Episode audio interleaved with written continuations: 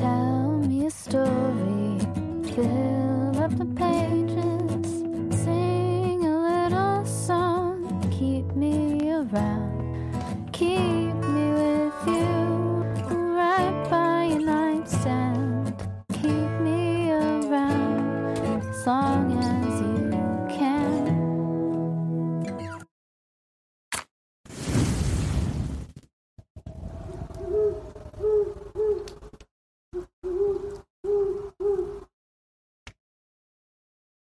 Hmm. Yes, it's been a minute, hasn't it? Dear double wife of mine. Double wife? Many, many a Did you say day- double wife? I did say double wife. Many a moon have passed. Oh, double wife. Yes, did you hear devil? I heard devil. Either which or. I'm not, you know, super opposed to. I'm just curious what earned me that moniker. Many a moon has passed. The wind has whispered through the leaves. Each of these cold, cold summer, very actually hot nights that we've spent together. Away from the light that is our podcast. How have you fared, my dearest one? Okay, so if I'm going to translate for our listeners, we we took a small hiatus because we had to finish planning our wedding reception. We had our wedding reception, then we retired from our wedding reception. Yes, so, so very tired. And this is the one we postponed from 2020 because we were a 2020 wedding originally. Ah, the halcyon days long past. But we've been legally married for a little more than a year anyway, so this was just the party, right? whence the stars did glitter off the fading moonlight. Was a time before, before nuptials and connubial cavorting. and now, So now we're back. dear devil wife, rise tarnished and present. Welcome to ADD Storytelling, the podcast in which we explore the myths and legends of our time, the past, the present, and the future in no particular order, and sometimes with less than perfect focus and less than a discerning eye from me. My name is Tucker, as joined as I am, I am as I am joined as always. Nailed it. By the beautiful neurodivergent diaphanous double wife, Maddie. Maddie, how how art thou? I'm actually doing okay. Sounds good. Yeah. Yeah. Took some time. Hot take. Interesting look into your life. What are we going to be talking about today? So we're doing part two of fossil myths, but this time it's in the Himalayas and like, you know, India ish. Oh, Sweet, we're going back into it. And this time, I'm going to stay awake. I ain't going to fall asleep halfway You're through. not gonna fall asleep this time? Nope. I have vigor and zest and zeal coursing through my veins with the white hot cream of inspiration and podcast professionalism. I shall not slumber. I shall not rest until this podcast has been completed. Oh yeah. Yes. Okay. Well, Would you like to have some of my zeal? I don't think I need any of your zeal. I think I'll be okay. Okay, so our sources for today. Let's scooch this to the beginning. We've got fossil folklore from India, the Siwalik Hills, and the Mahabharata. Yeah. Uh, this is by Alexandra von der Greer, Michael Dermazakis, and John DeVos Perfect. from Folklore 119. That that's a school text, isn't it? Uh yeah, that's one of those academic journals. Academic, academic journal, or is that a uh, a course book that a teacher put together? Because that's sounds like folklore one nineteen sounds like one of those books you'd have to pay, pay hundred and twenty dollars for in college. That was pretty much just th- a three ring binder of Xerox uh, scholarly articles put together. Yeah, no, I think it's like that um the journal is called Folklore and it's the 119th issue I see. of journal. Uh we also got the Naga and Buddhism from the Gift of Dhamma And then we also have the article about the Great War from Wikipedia. World War One, No, from the Mahabharata. Mahabharata. Mahabharata. Thank you. I can't read it without looking at it. Hmm. Crazy. You can't read it without looking at it. That's right. Isn't that how reading works? okay. All right, take it away. All right, you gay little jackalope. What are we talking about today? Okay, so we're talking about ammonites. We're talking about celigrammas, which are types of ammonites. Solid grandmas? Celigrammas? Sol- yeah, solid grandmas, as opposed to liquid ones. Talking about Gaseous, nagas. gaseous We're grandfathers. talking about the Great War. World War One, or is that different? It's also called the Kurukshetra. All right. So that war. The one in the classic. Mhm. Okay. So let's talk about some spiritualness of Ammonites in different places and like just some symbolism associated with it. And then we'll talk about the real thing, which is the telegrammas, which is more relevant to the Indian epic that we're going to be talking about. Hard geriatric women. You just, you just say weird things, but it, it's better than joking about children. Cut out a lot of that. I wasn't. Allowed, From I'm this not allowed to podcast. do that anymore. Yeah, no. I was told to stop with the child jokes. Yeah, I just cut them all out anyway. So But, oh, Just so I wasting can your keep time. making them. yeah, I'll cut them out. Mm, they'll live somewhere. Okay, so in Japan, ammonites are chrysanthemum stones, also called kiku ishi, which are a class of water stones or suiseki. So there's like this thread of Japanese mythology woven around stones being of different spiritual powers, and also Nice thread pun, by the way. That was good. Game recognized game on that one. the spiral form of the ammonite um, is regarded by Buddhists as a symbol of enlightenment and is worshipped as such. So they put them in fancy boxes and fill them with sand and put them in temples. Kind of like a Hindu mandala. But what is an ammonite, you ask? No, I didn't. I s- I s- asked if it was like a Hindu mandala. It sounds similar to your question, so I see how one could get confused, but. what is an ammonite? Oh my gosh, it's an extinct mollusk from the Mesozoic era. Fucking awesome. Tell me more. They died out just when the dinosaurs did 66 million years ago. And you know what? I think you're in pain, so you sound sarcastic, but this is actually interesting. You know, no, you're right. I'd much rather talk about the extinct mollusk rather than the dinosaurs that existed around the same time. Go for it.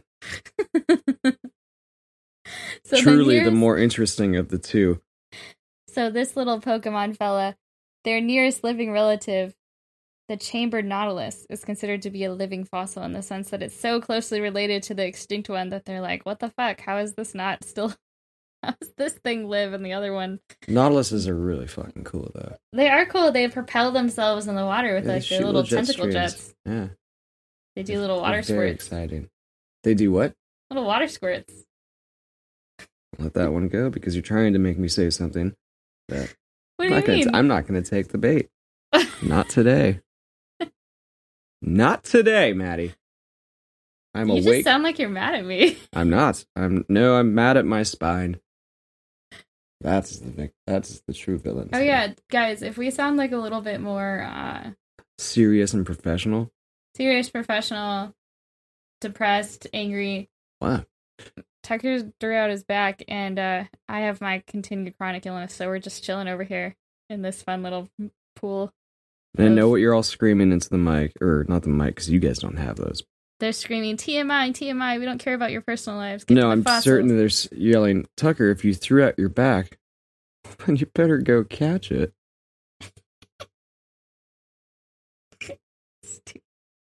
Tell me more about these mollusks, Maddie. So These fun ocean rocks. there's a fun um sort of description of m- like the ammonites by Su Song in his pharmacological treatise from you know 1061, so it's really modern. I did text. know that. Yeah, yeah, yeah. I was gonna guess. Yeah. 1061. Yeah. that. and in China, they're called Xiao Shi or hornstones. well, where's the fun treatise? Don't don't give us Chekhov's treatise. Tell us it's fun and then not read it. Well, I am going to read it. So this is a quote from the treatise. Treatise? I believe it's pronounced treatise. I don't know. An English teacher can tell us. Tr- treatise. Treatise. This is going to be R.O. Reagan. Treatise? Treatise? Treatise. okay, here it is. Treatise. The stone serpent appears in rocks which are found beside the rivers flowing into the southern seas. Its shape is like a coiled snake with no head or tail tip. Inside it is empty.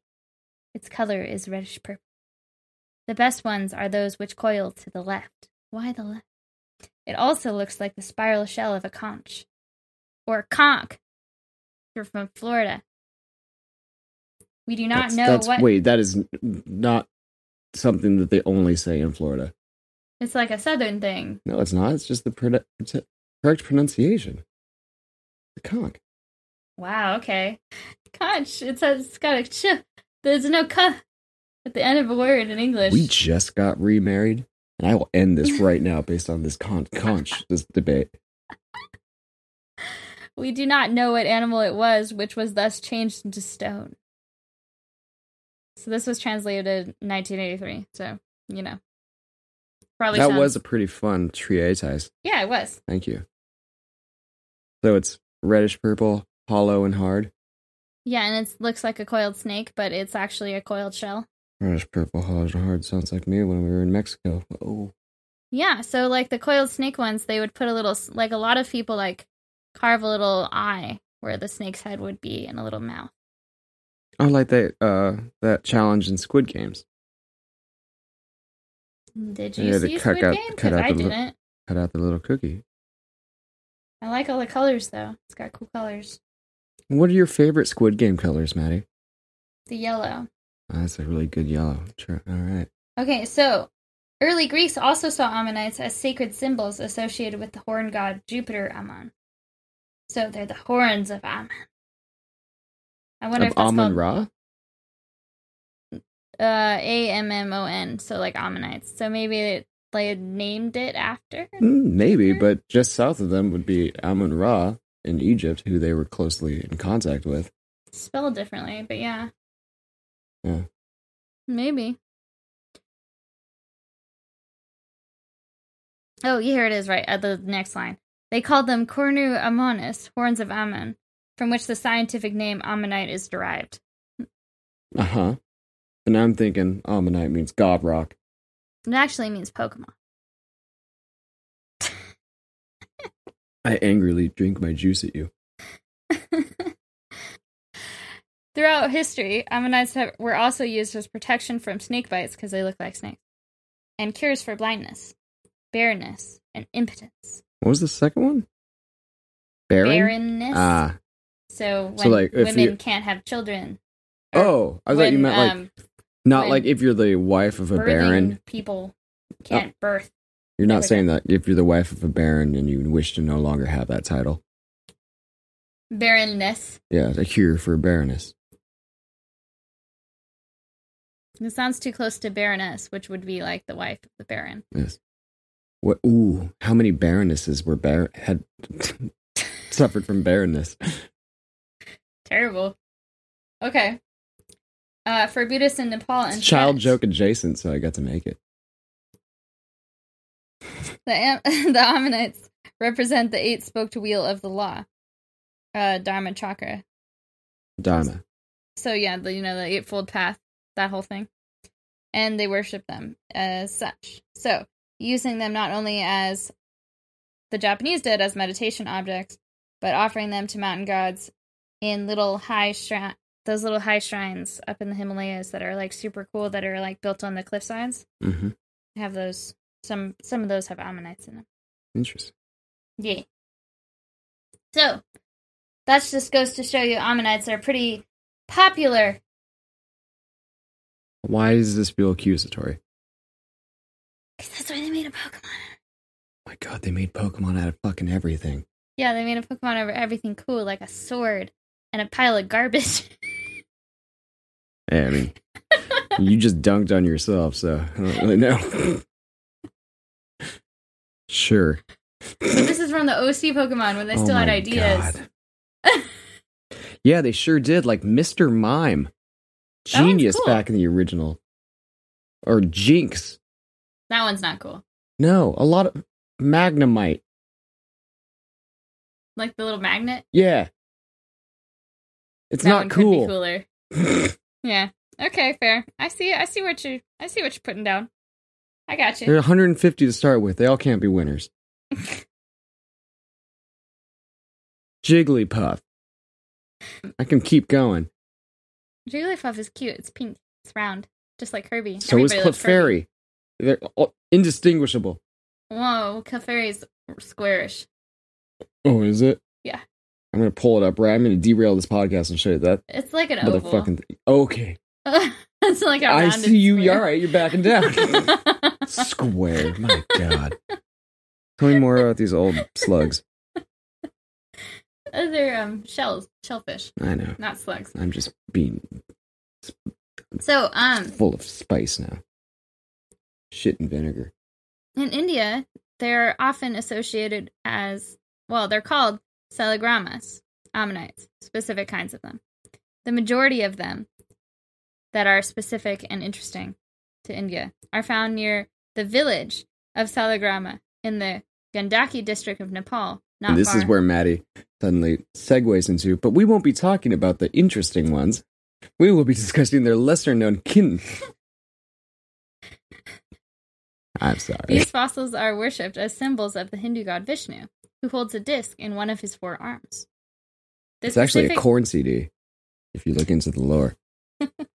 The specific fossil associated with the god are known to be. Uh, this is Latin, so bear with me here. This will be good. Ola cosphinctis, Ola cosphinctis, and Ola cosphinctoides. Sounds like you're speaking Spanish to insult a Greek man. uh, well, I don't know. I don't really speak Spanish. Uh, I, claro que sí. I was in Mexico with you recently. I liked how in the le- weeks leading up, you were assuring me, I'm going to start learning some more Spanish to brush up on this. And when we got there, you just shut, you didn't say, say a word to anyone. I also didn't study. I know. And when I asked you like two days in, I was like, Maddie, are you going to try to speak Spanish? You're just like, no. It's like, sweet. I'll do better next time. I've I got was this. in I was in a state of extreme stress. Anyway. You?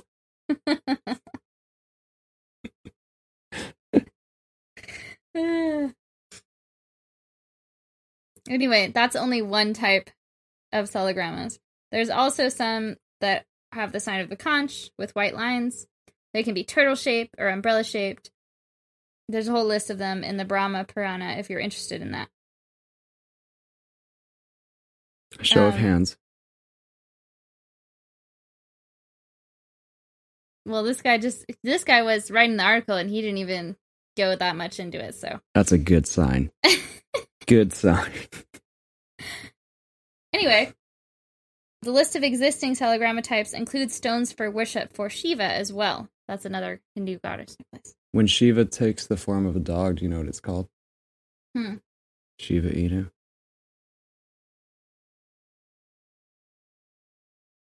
Oh, like a Shiba, like a dog. Oh, yeah, yeah, yeah. okay, yeah. so you're using a Japanese word. yeah, yeah, yeah. Okay. That threw me a minute there. Okay. Then you better go catch it. In addition, partial ammonites are often considered to represent part of the Jesus. god Ganesha's. Ganesha? Ganesh. Ganesh. It's got an A at the end. Ganesh's elephant trunk instead Ah, of the broken um, Vishnu chakra. On account of the coil. Yeah. Yeah. Tight. So it's we've got Shiva, Ganesh, and uh, Vishnu. Mhm. So it's just covering all the heavy hitters. Oh, yeah, it's a big one. The myth behind Vishnu's petrified disc is told in the Shiva Mahapurana from the 3rd to 12th century.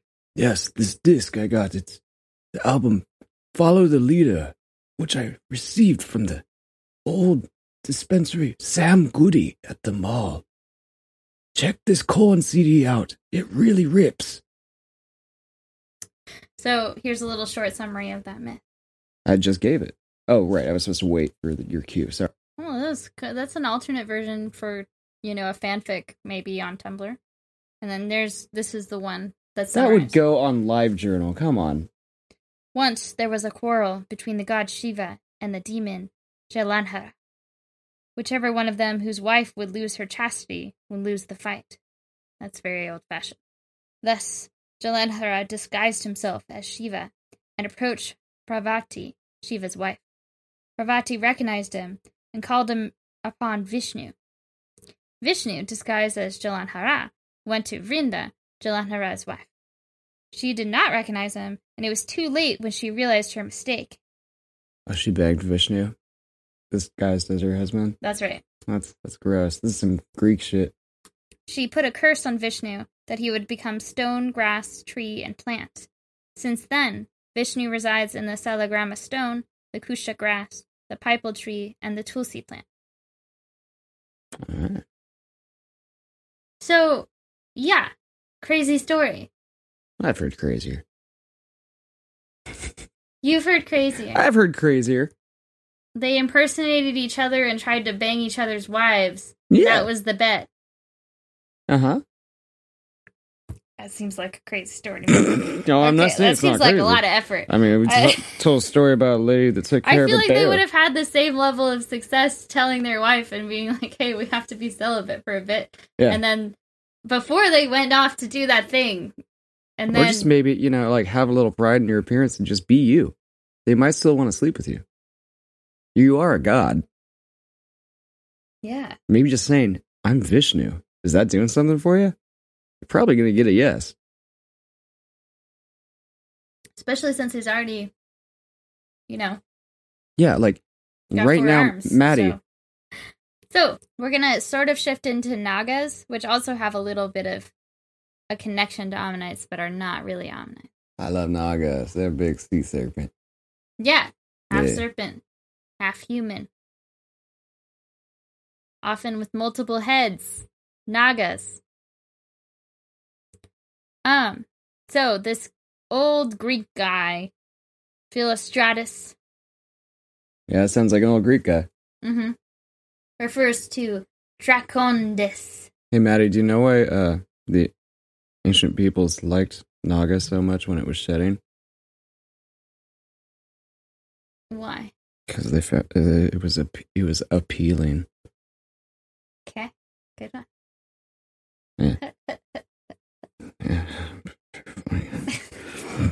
Very- So Dracondas, which were supposed to live beneath the Himalayas, so they have crests and bear sparkling jewels in their skulls, and some of the skulls were displayed in the city of Paraka. like vision. So this is just a random city, some ancient city that they refer to, but no one seems to know where it is and what they were talking about. Karaka? Paraka, yeah. Paraka. I don't know which. The city remains unidentified. In any case, it is of interest to note that dragon skulls were known and displayed in the Siwalik Hills. Oh, The description of dragon skulls in Philostratus's stories are applicable to the skulls of extinct giraffes. Like, actually, no, that tracks. Yeah, draft schools look pretty hardcore. so the Latin names for that would be Here we go. Sivatherium and Giraffocarix. And also Um, elephants. just so the listener knows, a hellgate has opened up beneath us, and um, Elephas hydsudricus, found in this region. yes, the hellgate is widening. Oh, it's now Dracon gaping in open. Apollonius's time, which was like just a little bit before Philostratus, because Philostratus's book is about Apollonius, because he's like more important. So he's like, I'm going to write the biography. Anyway, So thank you for specifying. that. yeah. Dracon referred to something like a huge toothed serpent, which in rare cases was thought to be winged and flying and drawing flying chariots like those of the goddess Demeter and the sorceress Medea. not not Hermes. No. A few centuries earlier, however, the term denoted a kind of seer or wise creature. And of course, since it's unclear exactly what the heck they were talking about, he definitely could have been talking about Nagas or Naginis. Or Morgan Freeman. The Nagini being the feminized version of the Naga, which is like Yes. half snake, half human, multiple heads, sometimes five to seven heads. Anyway, And there's living that, in pools there's that below really the cool. earth, especially beneath the Himalayas of Ne- Nepal and Tibet. There are stories of the female samurai, the few that did exist, and they would wield a weapon called the Nagi. Uh, it's- it was a play on Nagini because it was- Naginata. Naginata. Thank you. Yeah, which is a play on uh, Nagini. Given it's- Naginata is a kind of glaive. Yeah. In case you're interested, It's super badass. it's pretty badass. Extremely badass. Anyway, the Nagas or Naginis were not regarded as being monstrous or evil serpents, but rather wise and benevolent semi divine beings who are still mildly worshipped over India as being bringers of wisdom and protection. Today, the king cobra um, is regarded as being the Nagaraja or the Naga king. Huh. So, since Isn't Nagas are that fun? snakish and the Himalayas are full of ammonites, which many people have sort of conflated with snakes because of the curled shape On account of the of curling. the shell. Yeah. Yeah. It could be that Philostratus draconis were fossil ammonites, s- especially since uh, pyridized ammonites have a sparkling golden appearance. So, the Swalik range of mountains that we've been talking about, where we find all these ammonites and such, the fossils, especially those in the younger layers of the geological crust or whatever, Yeah. are the cross exposed for the section. most part and visible at the surface. Many Oh, of the you're talking about- Siwalik fossils are filled with large calcite crystals, which make them even more fantastic. So they're all like they're also they're fossils and they're covered in shiny sparkles. yeah. So that's what maybe the myth of the dragons that have the skulls like the jewels in their skulls came from. It's a bit of a stretch, though, isn't it? Well, this is all a hypothesized folklore paper, isn't it? Well, you, it's your podcast. I mean, you're supposed to have answers. They also figure prominently in the Mahabharata, especially in Book 1, where the Nagas are shown to assist heroes and are connected to being sacrificial for the sake of better, like the greater good. You know, the greater good. Yeah. Duh. yeah. But let's take a little bit of a sidetrack into some cool things about Nagas before we get into the Great War, which will be the last thing we talk about.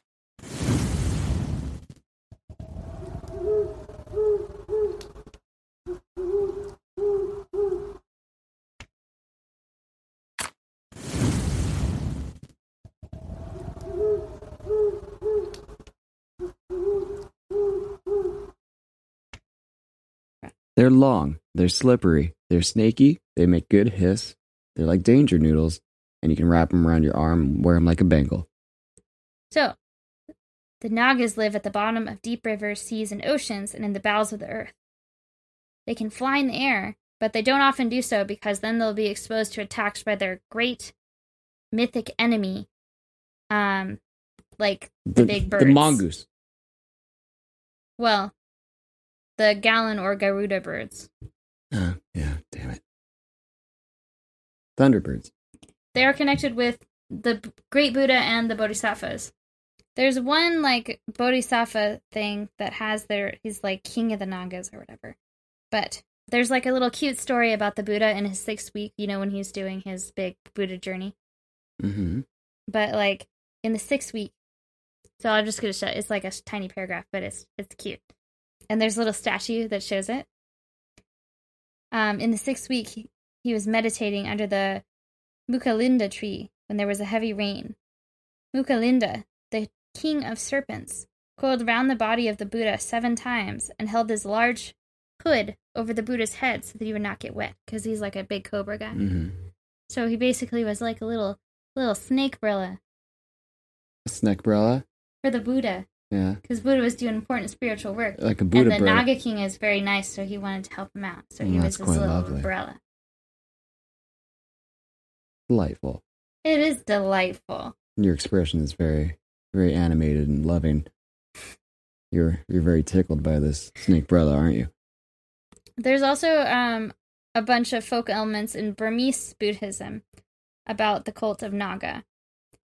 There's some like mythical beliefs that still um, remain to the day. So when you look at the Burmese calendar, if one goes in the direction of the Naga's mouth, disaster will result. And if one goes against the direction of the Naga's scales, ill luck will follow.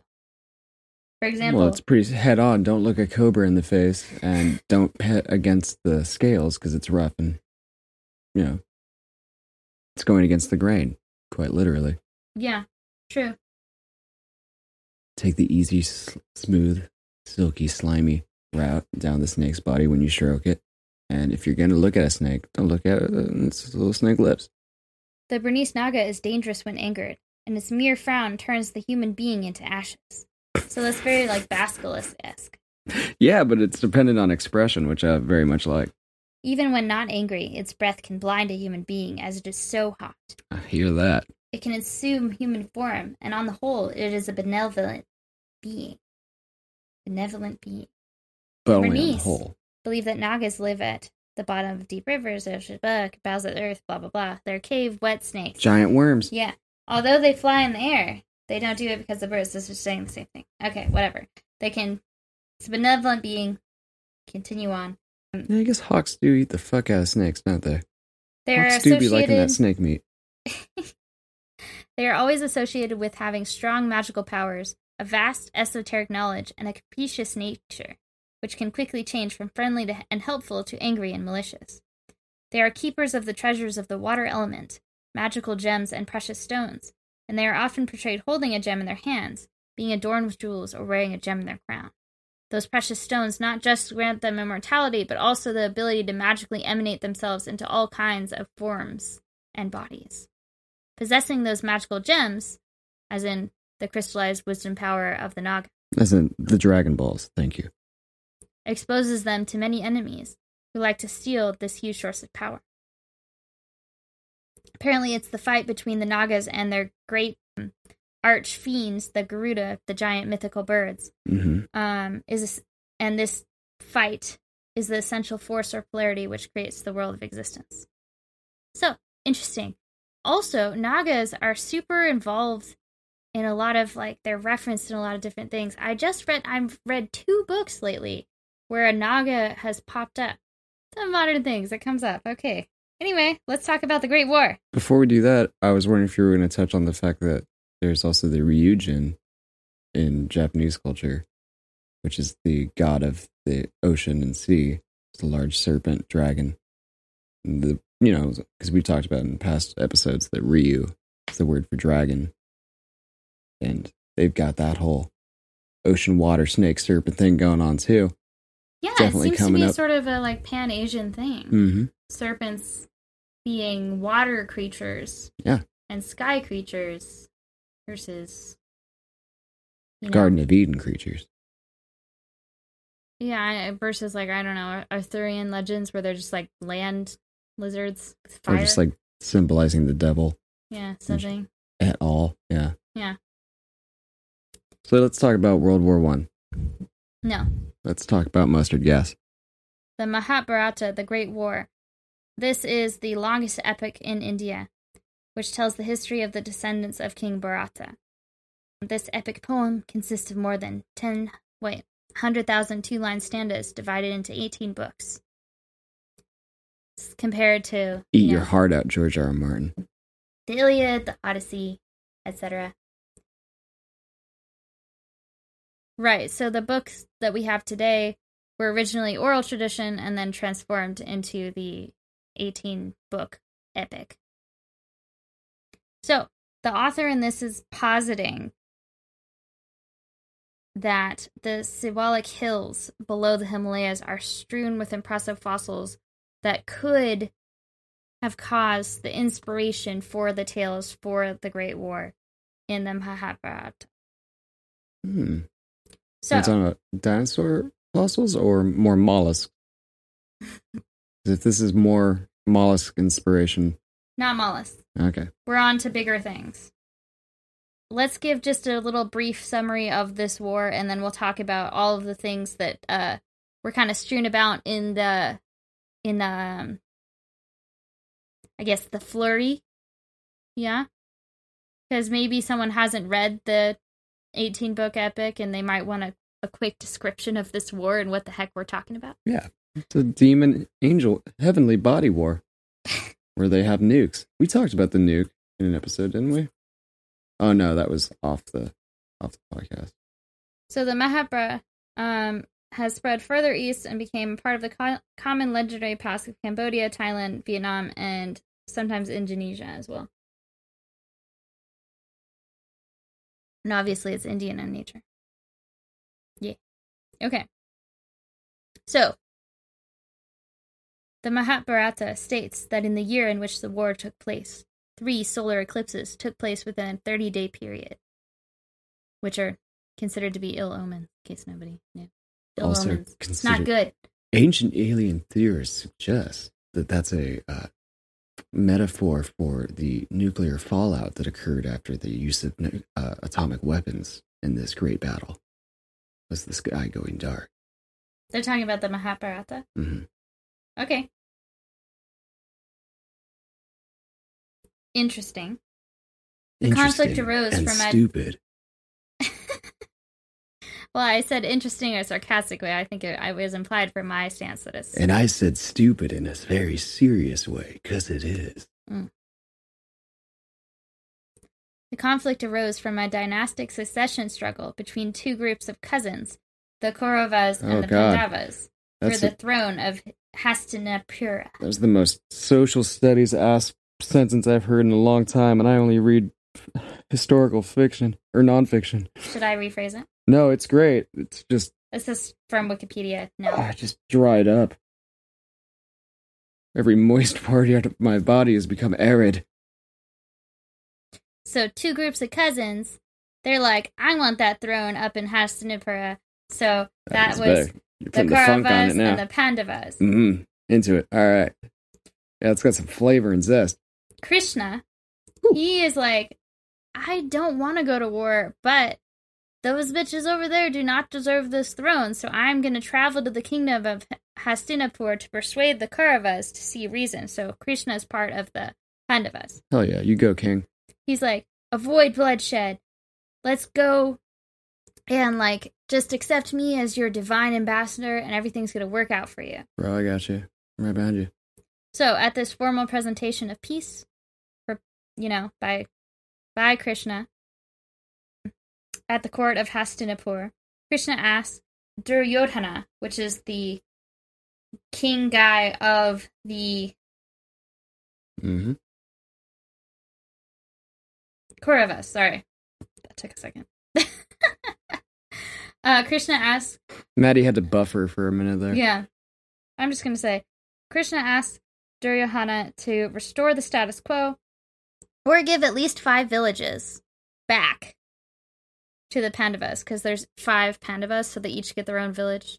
It's treating and this then- like treating this like a monopoly kind of transaction. Yeah, right. So that would restore peace if they if they balance the power between the two groups of cousins. Five villages are what drew the line between peace and war.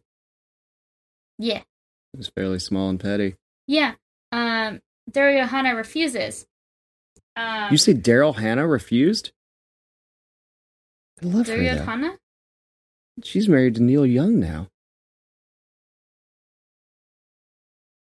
anyway krishna like is some sort of divine ambassador so he turns into this ball of light and he's like Like how John dare you Kerry. insult me because like um the current king was like i'm gonna arrest you and you're a piece of shit and then they you know this whole peace mission just blew up in both of their faces so then he returns to the pandava camp krishna does to inform the pandavas like that John the only Kerry. course left to uphold the principles of virtue and justice is war so with both sides willing to or unable to compromise their values and desires and such thing, the war begins. It's noted throughout the war that the Kaurava army stood facing west and the Pandava army stood facing east. So one of them is ritually blinded by the sun. yeah, see that whole that whole background lead up does feel like the quick synopsis, uh, the quick lore rundown in episode one of an anime, where once you get to the end of the uh, the explanation or the backstory, you you just say to yourself, I uh, I didn't retain any of that, but this is gonna be fucking intense. This is gonna be epic.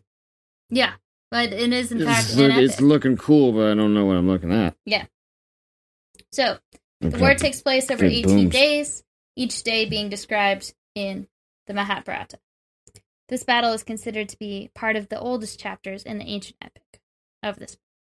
Indeed. So they fight for 18 days. It's generally a shit show. Only 12 warriors survive the war. The- Sweet. the five Pandavas. So those are the ones that wanted the five villages originally. So it, they made it out on top. Uh, Krishna. Of course they did. Yudhishthira is crowned king of Hinastapur. So, after ruling for 36 years, he renounces the throne, passes on the title to Arjuna's grandson, Parikshit. They get the crown king after giving on the title, is the lone survivor, and being of pious heart, is invited by Oh. Dharma to enter the heavens as immortal. The one of them with the most interesting and greatest story to tell. He was a king. Bran. Yeah. so um that's the war. And what we're interested in is the Look how horrible yada yada carnage yada left that behind. war. Yeah. So the descriptions of the battlefield in the Mahabharata itself, which are books 7 through 9, and in later sources, especially in the dramas entitled My big fat Urupanga Greek and wedding. the Karna Bahara, Ah. which are from Dramas. 400 to 600 CE. They all refer to the remains of elephants, horses, and men, and some of them decapitated and thrown about. There's also a bunch of vultures, you know, as battlefields have, and the descriptions of the battlefield are lengthy and interwoven with all kinds of similes and can be summarized as follows. Interesting to note is the emphasis on decapitated corpses specifically, isolated heads, and broken weaponry. So interesting in the sense that like there are probably some fossils to back that up. Hmm. So here we go. Probably. Are we? Felt like we were building towards something. Yeah, yeah, yeah. We're building over it. That's what I'm saying. This is the this is This the, is the pre- tantric Yeah, yeah, portion. yeah, yeah, yeah. So, so the other name for this war is the Kurukshetra. So the earth of the Kurukshetra's plain is strewn with fallen seeds, some deprived of their tongues, others with their tongues protruding. Steeds are slain in hundreds and in thousands. Broken cars and mighty weapons broken into fragments are scattered around. There's a confused mass of torn mail, skins, umbrellas, chowries, javelins, arrows, spears, and armor mixed with the headless trunks and a litter of every sort of weapon. Trunkless elephants are lying prostrate. Why are they trunkless? Because they left their board shorts. That's from book six. This here is from book nine. Kurukshetra's plain is strewn with the fallen heads that are crimson with blood. Fallen heads are seen everywhere, lifeless heads with upturned eyes. The ground is soaked with the blood of horses, men, and elephants, wounded and slain. Uh, this is from Book 9 also. Duryodhana's muscular shoulders, hard as the trunk of Vidra's elephant, are torn open. wow, you really had me thinking you were about to say I- Idris Elba. I guess it's Indra's elephant. Sorry. Yeah, and you were talking about hard, big shoulders and heavy, hard trunks. And I was like, oh, we are talking. Mm, this is Idris Elba. His adversary pulls out one of his mighty arms, then tears open his chest and finally beheads him and drinks his blood. Brutality. So that was the king that refused the priest offer, uh, the peace offering by Krishna, so that he got his comeuppance right. yeah, there. that seems like a fair, fair reaction to refusing a peace offering. And then this is the the last thing here I have is from Book 10. Thousands of men had fallen down, deprived of life. Innumerable headless trunks stood up and fell down again. When heads are severed, trunks rush on by force of habit, like a chicken. Yes. Come on, boy. So, what did we find up in them hills? Bounces? The Swalik Hills below the Himalayas are Goodbye, strewn, Golden Hills. are strewn with pleistocene vertebrate fossils. Oh, look over here. We got some pleoplastocene vertebrae. the place is filled with them pleoplastocenes. Bones of large vertebrates such as giraffe-like beasts and If I pu- mastodons. If I was to done straighten my hair, you could call me a pleoplastocenine girl. They could be interpreted as limb bones of mighty heroes and gods, They call limbos, I'm a himbo. because apart from the scale, they look similar to human bones. Oh. So, in specified regions mentioned in the Mahabharata. The vertebrate remains found at the surface belong to the upper Siwalik Hills. The Back age to of the fossil goddamn fauna found Siwalik. here is the late Pliocene and is dated about 2.48 million years ago. Wow, with the gusto. Examples of this fauna include a stegodont, which is, I guess, Kidoki. a stegogon insignis ganesha, Mhm. um, elephants, That's not a plant, Maddie. like the Elephas planifrons and the Elephas hydrosticus. um, Isn't horses. Ella plant? We're, we're talking about not plants. We're talking about fauna. I always Fauna mess is- those up. Flora Yeah. is plant. Yeah. Fauna is animal. Don't yell at me, teacher. Get it, okay? Oh, sorry. I didn't. Get I all was just saying it stay with, with hard. emphasis. I wasn't trying to. It's all right, Sorry, it's my fine. Uh, Rhinoceroses, Rhinoceri. a hippopotamus, Ha, pa, pa, ha, ha, hi. a camel, One camel. So it's not plural cameli. a giant turtle, And just one, one turtle and one camel? and many other species, including a pig, crocodile, and a deer, which are not yet precisely identified. There are also rare That remains sounded of a fairly saber toothed precise. cat, a short necked giraffid with impressive horns, such as the Seraphidium and the giraffe. Sound like quite the uh, abundant biosphere. Yes. Moreover, thousands of ancient bronze javelins and spears were also found there after rains. The authors of Indian Fossils article posit that these archaeological artifacts, along with the paleontolo- uh, the, along with the paleontological Paleontological. paleontological There you go. remains appear to have influenced the setting and context of the great battle in the Mahabharata. That's pretty fucking cool.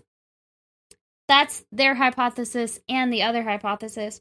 Unfortunately, there's not a lot of like local worship surrounding um the battle remains because that's just not a thing that you do in India.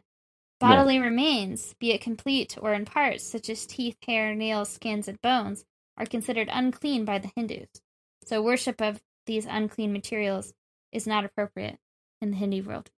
So that's not going to be a thing in India. However, bone and tooth worship in a Buddhist context is as old as the religion itself. Oh, they, they'd be fucking crazy about them bones and teeth.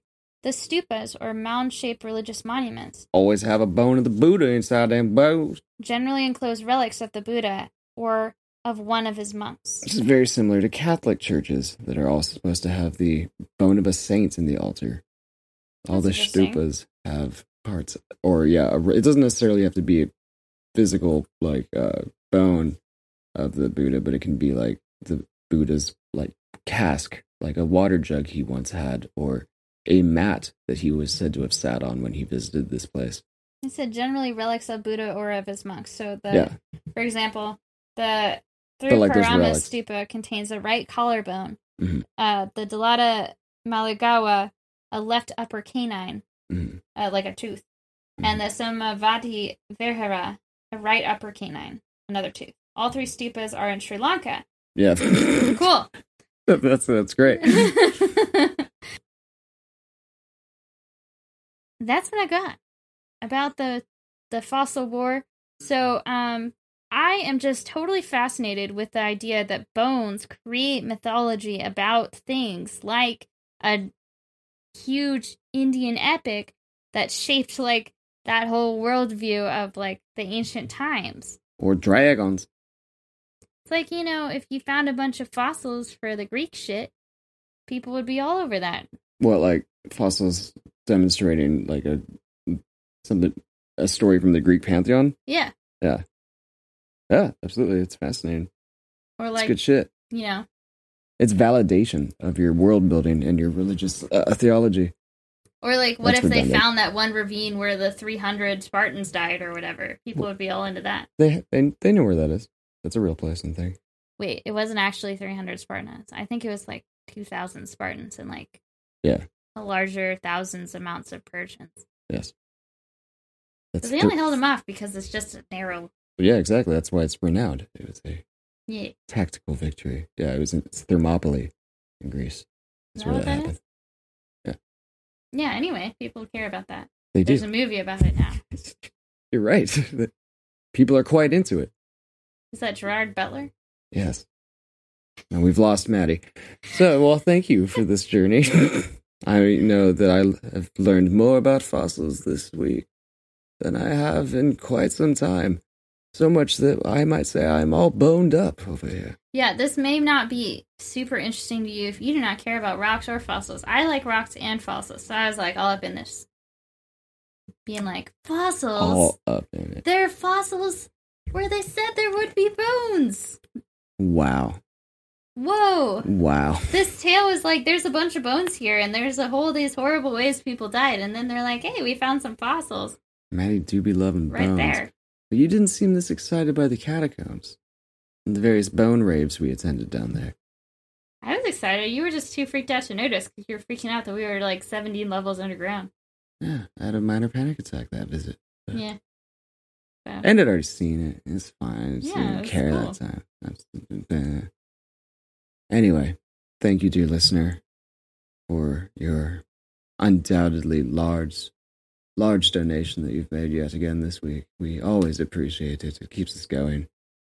That's how I've bought my third car, and that's, we, none of this would be possible without you. I, like Taylor Swift, often, oft use my jet, and it's all thanks to you and your continued support. This is where Tucker weaves tales that are not commonly true. Yes, I'm a, an enigmatic storyteller of sorts. That's and right. Mad Fucker, you mean? cool. Cool. Uh, cool guy. Yeah, you're a cool guy. Yeah. Where can we follow us for the podcast, cool guy? Fucking no. ADD storytelling podcast on Instagram. ADD underscore storytelling on TikTok. Yes, You can Here we go. support our podcast at anchor.fm slash ADD storyteller.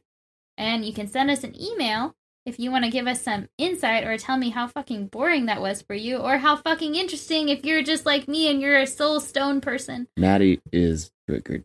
Um, at addstoryteller at gmail.com. They are on the defensive for their own internal mind critique. Yeah, that they this are is on already the starting to- episode where I was like, maybe this isn't interesting enough. This is the first time I've actually cared about that versus That's- just talking. Objectively untrue. That happens about once a month. really? Yes, we've had this conversation many a time. Am I interesting? I don't know. Yeah, I still do the podcast blatantly, even though no one asked me to, but no one can stop me either. all right. Maddie needs to go to bed.